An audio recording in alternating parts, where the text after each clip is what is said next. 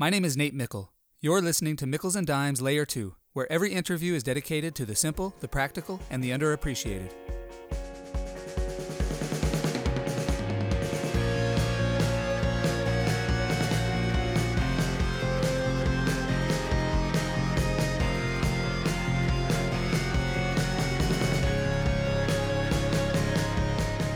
Tom Holmoe is the athletic director for BYU. Tom first went to BYU on a football scholarship. As a senior, he was named to the All WAC team and was later drafted by the 49ers in the fourth round. Over a seven year NFL career, he won three Super Bowl championships with the 49ers.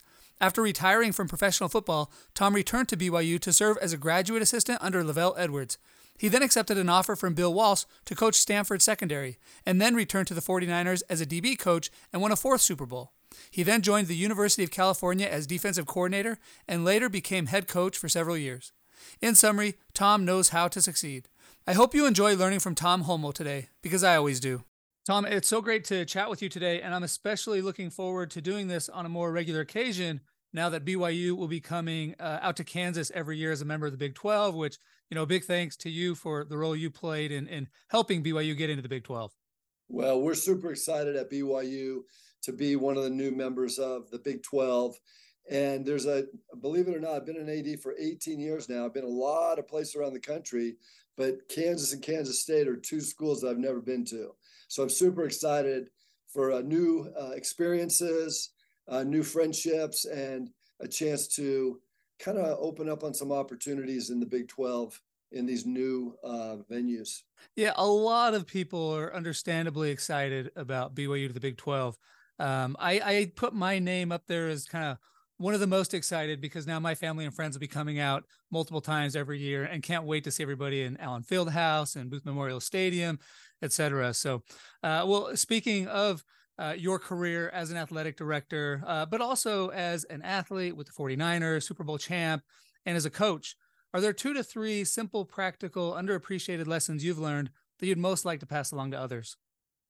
Yes, for sure. And I think there's a there's a lot of lessons I've learned through the many years I've been involved in athletics. But if you're asking for two or three, I, I think um, and, and these might not be the top two or three, but they're ones that kind of came to my mind today. And maybe even knowing that I was going to talk to you. So I'm kind of uh, personalizing these for Nate Mickle. Uh, the first one would be relationships count.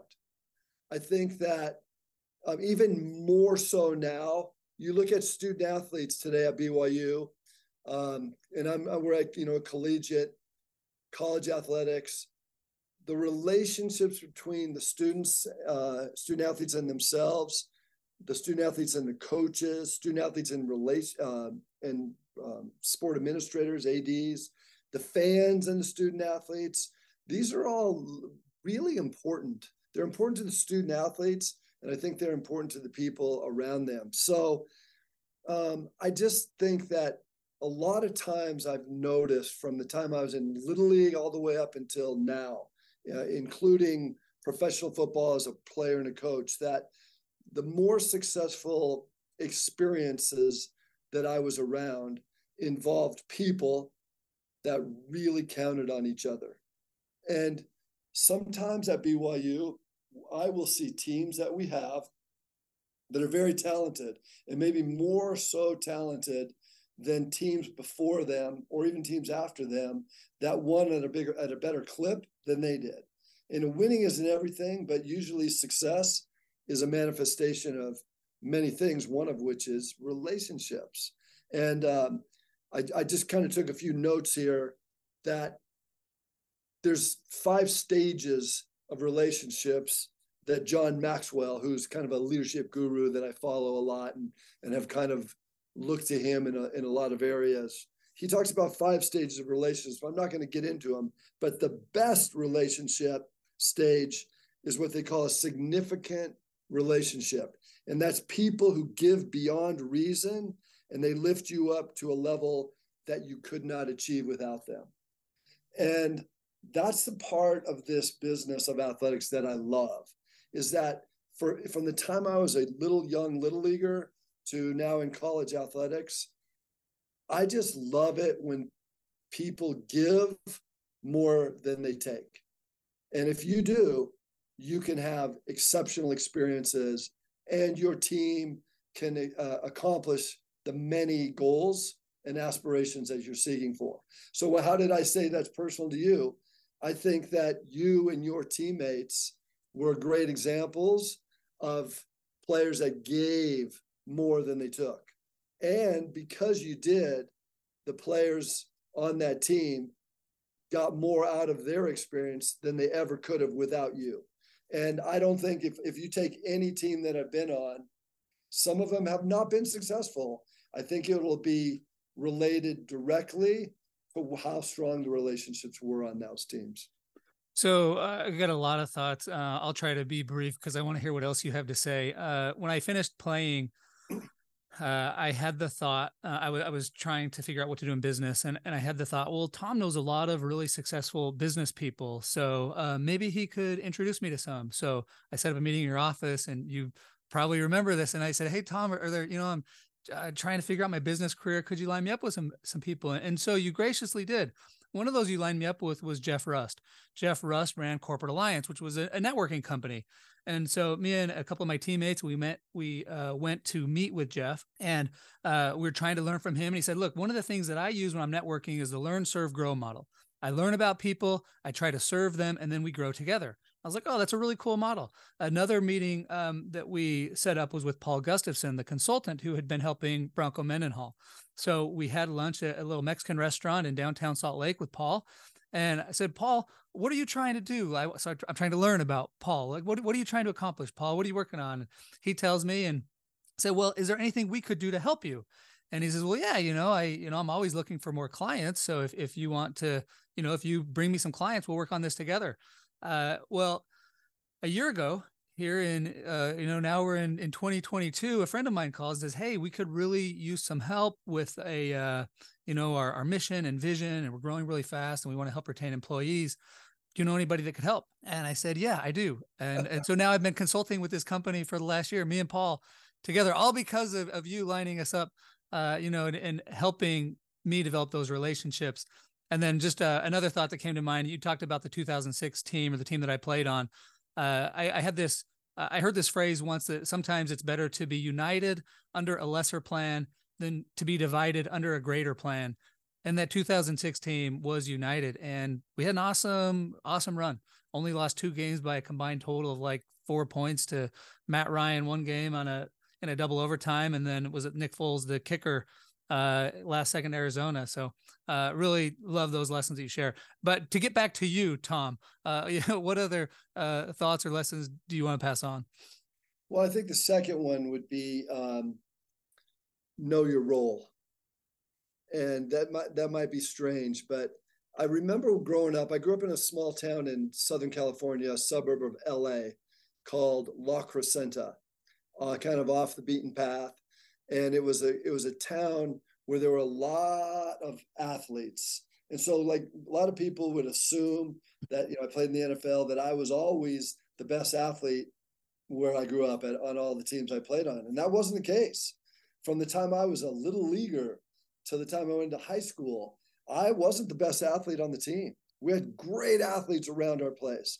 And my I was blessed to be around some great coaches that taught me, hey, you don't, and I, I was good.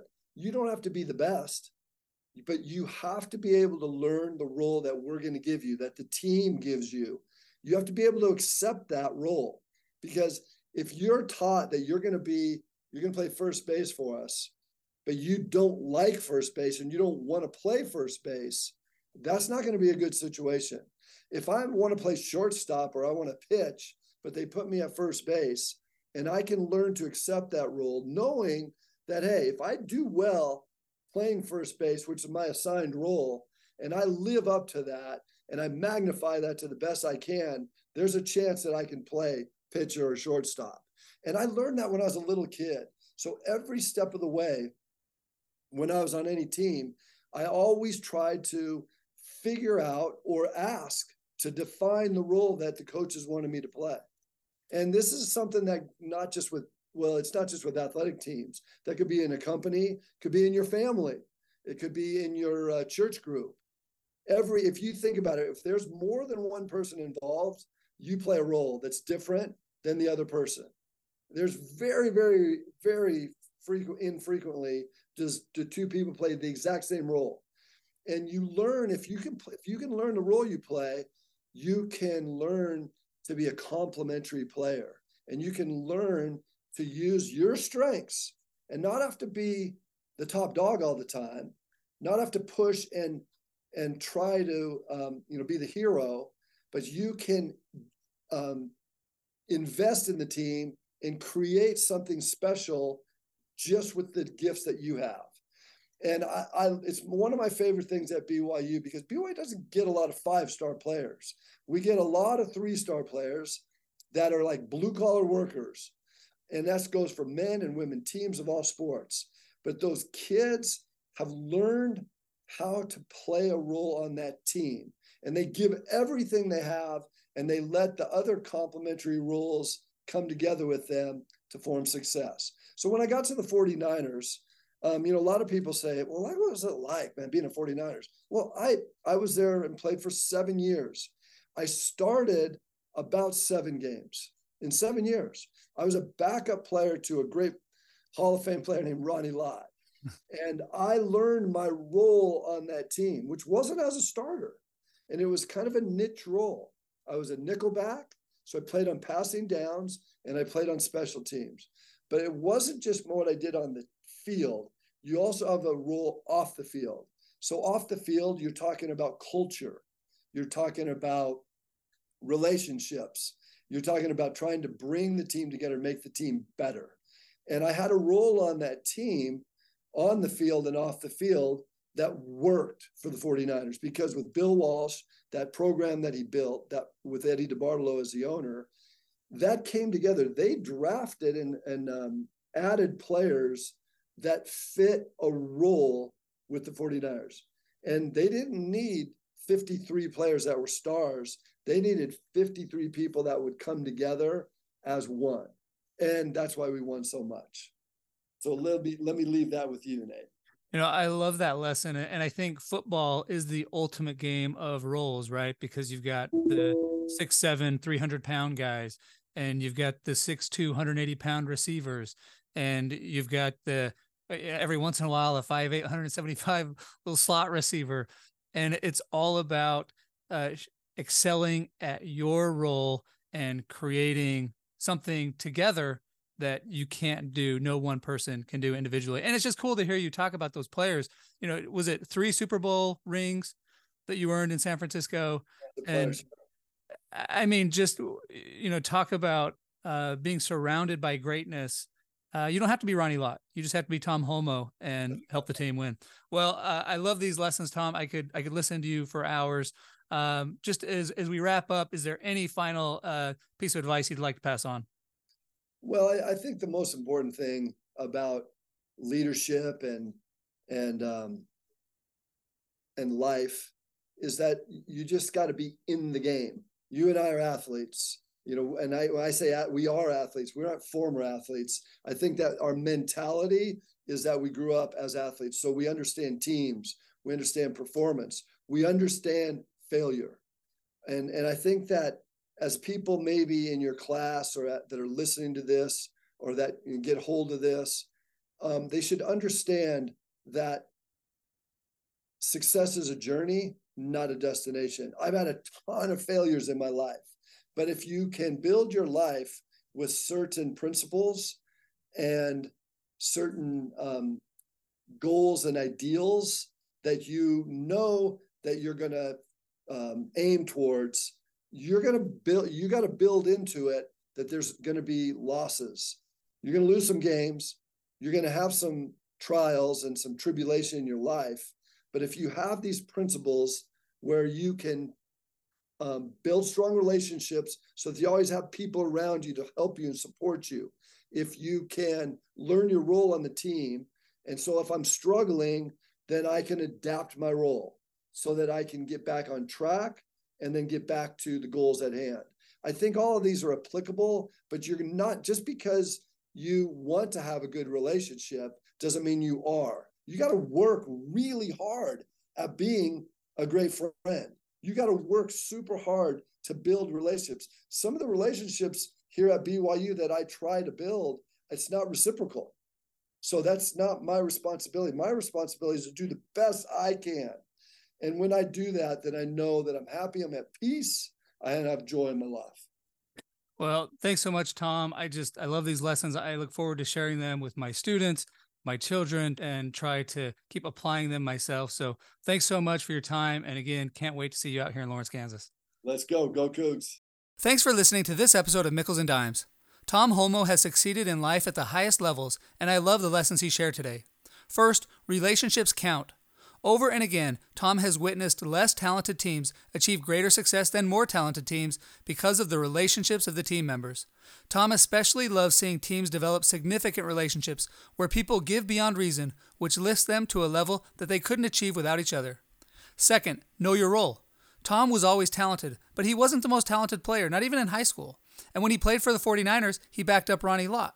But he knew his role, which included being a great teammate both on and off the field. He accepted his role and he magnified it. The 49ers didn't need 53 players that were stars, they needed 53 players that came together as one.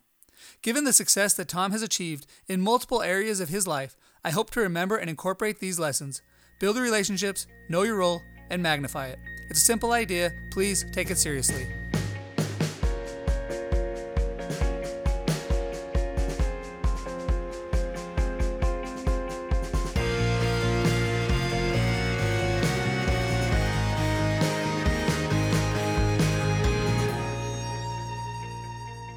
Nate Mickle here with three quick requests. First, if you would like a quick summary of these lessons delivered to your inbox, sign up for Nate's Notes at natemickle.com. Second, if you enjoyed this episode, please share it with others. And finally, if you'd give this podcast a five star review on Apple iTunes, I would really appreciate it. Thank you for all of your support.